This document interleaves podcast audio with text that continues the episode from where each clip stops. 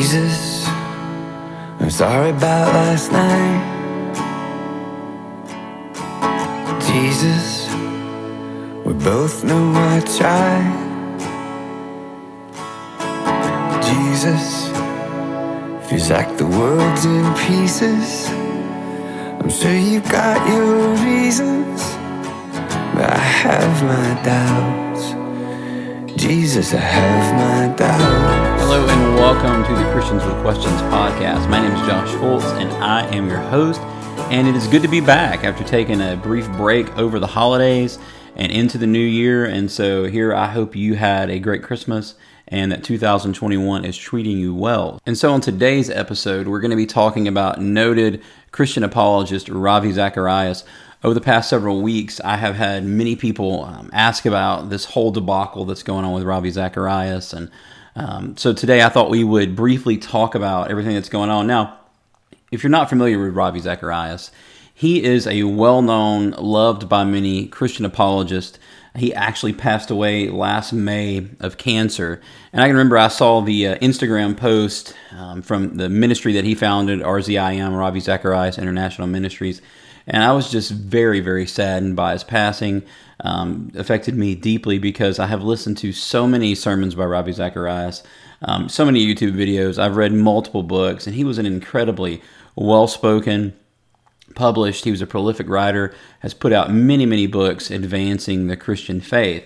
And if you haven't been following what's going on with Ravi Zacharias, um, it was recently uh, found out that he was involved in many different um, sexual, I guess you could call it a scandal. Uh, let me go kind of back to the beginning. So in 2017, um, there was a, a woman, uh, she was married, and she made allegations against um, Ravi Zacharias saying that there was some inappropriate texting that he had sent, um, you know, some, some images to her and some discussed some things that were inappropriate.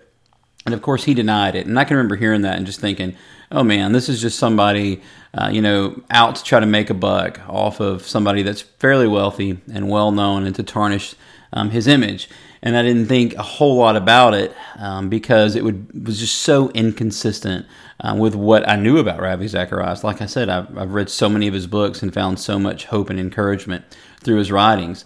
And so, um, you know, it kind of went on and on, back and forth for a little while. And eventually, they settled out of court, and that was the end of it. Case closed.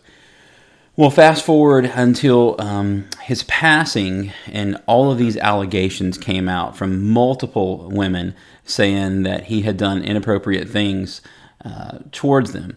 Now, Ravi Zacharias was partial owner of a spa in Florida, I believe a couple of spas actually.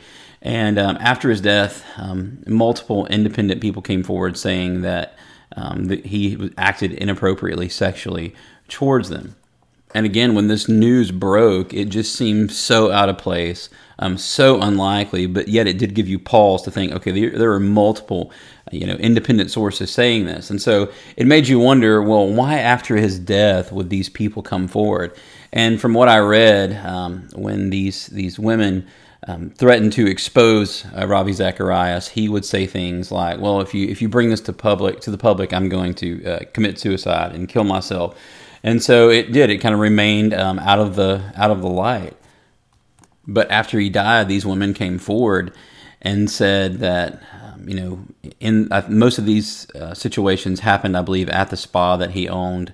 And he would approach these women and say things like, "Well, I'm very tired from doing, you know, all putting in all these hours of travel and ministry, and um, that was kind of his um, his technique to um, acting inappropriately and saying things uh, toward these women and acting out.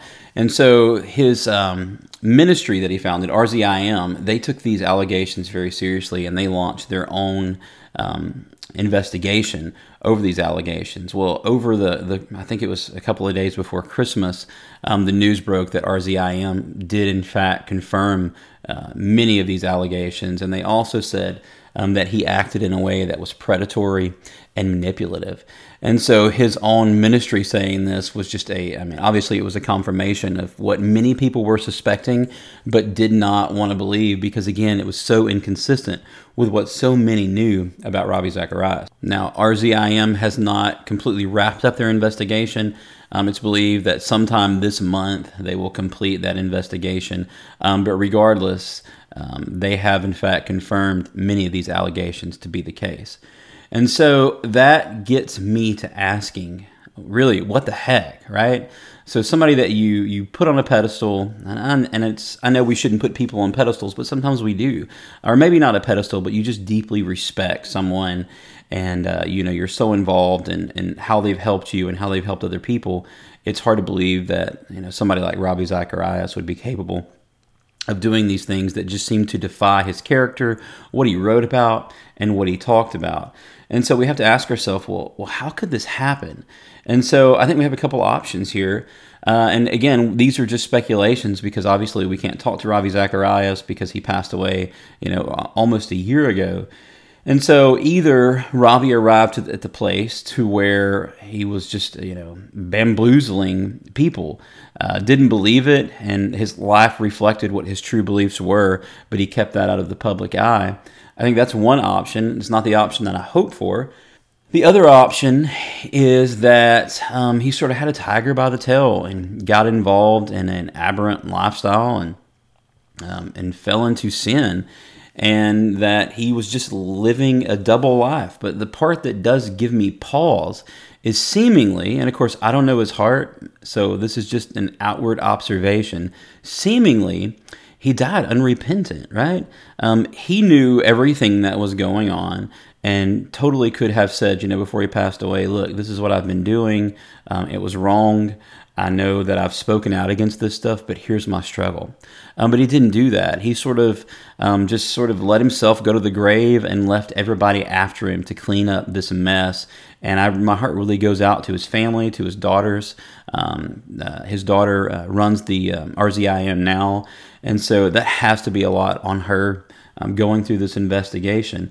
And so it really does make you wonder about this. And certainly, Ravi Zacharias is not the, the first person to fall this way. But um, I know many have asked themselves, well, how could this happen? And the core of the issue is this is man is a sinner. Um, man struggles with sin, and nobody is beyond that. Nobody's beyond that.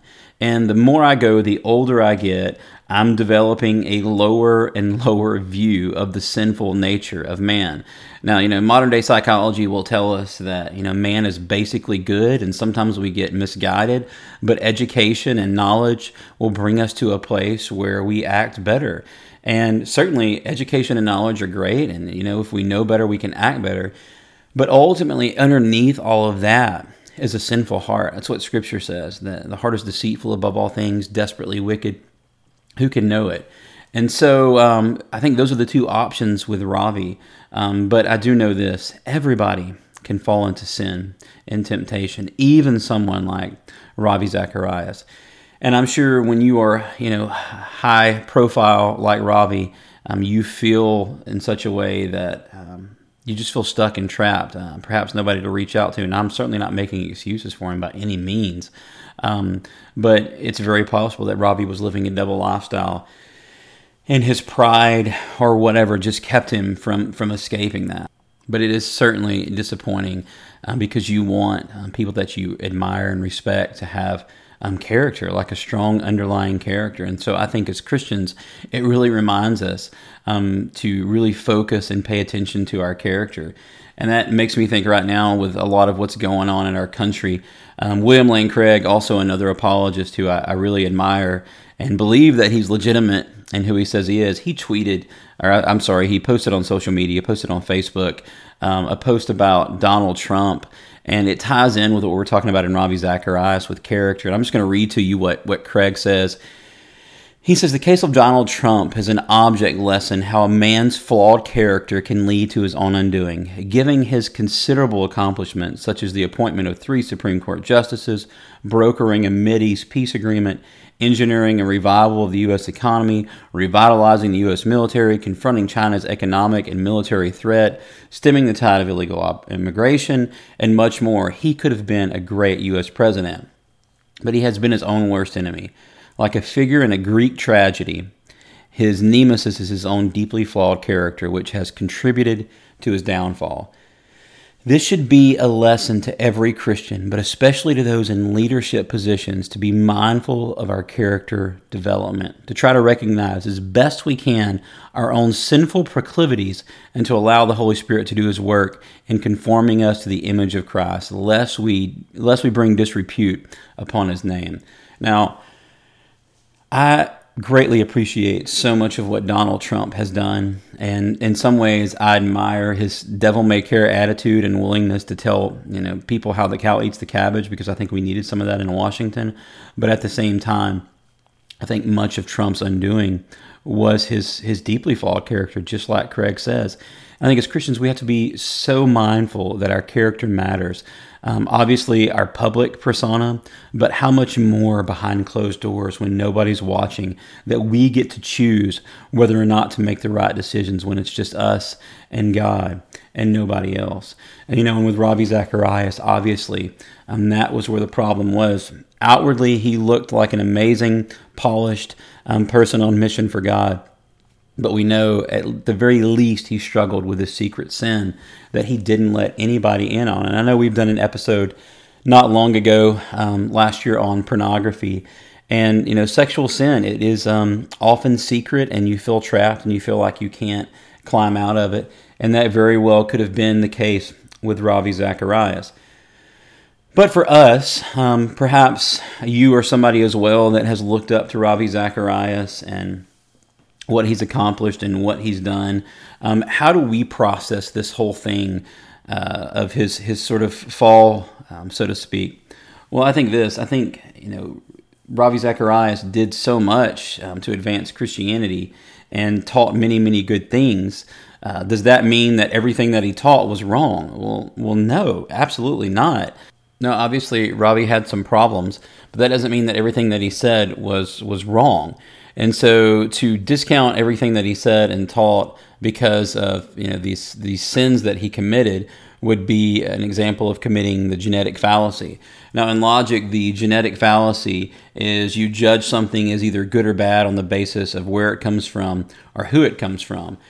And so, regardless of you know Ravi's sins, that doesn't discount um, what he taught and what he said. Now, it does do this, I believe. Um, I have had a very difficult time um, reading anything else by Ravi or listening to any lectures, not because what he says is wrong per se, but just because I feel so deeply disappointed in the inconsistencies in his life that it's just hard for me to to listen to him or to read his writing.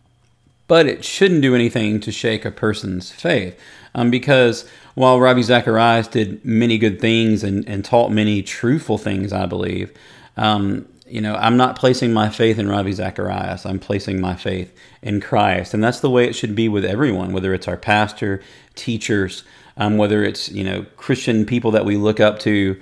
Um, there are many, many people that do great things and that serve the Lord and that maybe um, challenge us to think deeper about our relationship with God or spur us on in our faith. But our faith isn't in those people. It's in Jesus Christ. And so I think we have to really make sure that that sticks. That while many people teach us important things, it's not them that we're placing our faith in. Instead, it's the Lord and, and who they perhaps teach us about. But I think if there's one thing we as Christians can learn from Ravi Zacharias, you know, I say this frequently, is that secrets make you sick if you have ongoing secrets in your life, if I have ongoing secrets in my life, things that I feel like um, no one else can know about, well, eventually, um, in the meantime, those are going to make me sick. And somehow this stuff always floats to the top. And so, character is so crucial um, that we allow the Lord to continually shape our character. And so certainly we need to continue play, pray for you know RZIM, the ministry, um, who's done much good, but obviously this is going to be a setback for him for Ravi Zacharias' family as well. And I think we also need to keep in prayer and be mindful of those whom you know Ravi Zacharias hurt, um, whether it was the families that he um, you know acted inappropriately towards, or just the people that are impacted by his ministry who are perhaps disillusioned or angry are confused. I know when I started reading all this, I was a bit confused and angry myself, and I had to process it, kind of like we've done today over the course of this episode. had to think through this and to think, you know, well, our leaders, our, our people that, you know, perhaps we put on a pedestal or admire, they're going to let us down because they're sinful, and nobody escapes that sinful nature. And so um, we can't place our faith and trust anywhere else, no other name outside of Jesus Christ. And so, as we close out today, I hope this has given you something to think about. Um, whether you have been following the, the stuff going on with Ravi Zacharias or not, um, to remind us to you know really focus on our character and let the Lord change us from the inside out. And so, thanks for tuning in. Um, looking forward to um, continuing on in this year. If you've got a question, feel free to um, like the Facebook page, shoot us a message, or you can shoot us an email, Christians with Questions Podcast at gmail.com. And so we will see you right here for the next episode.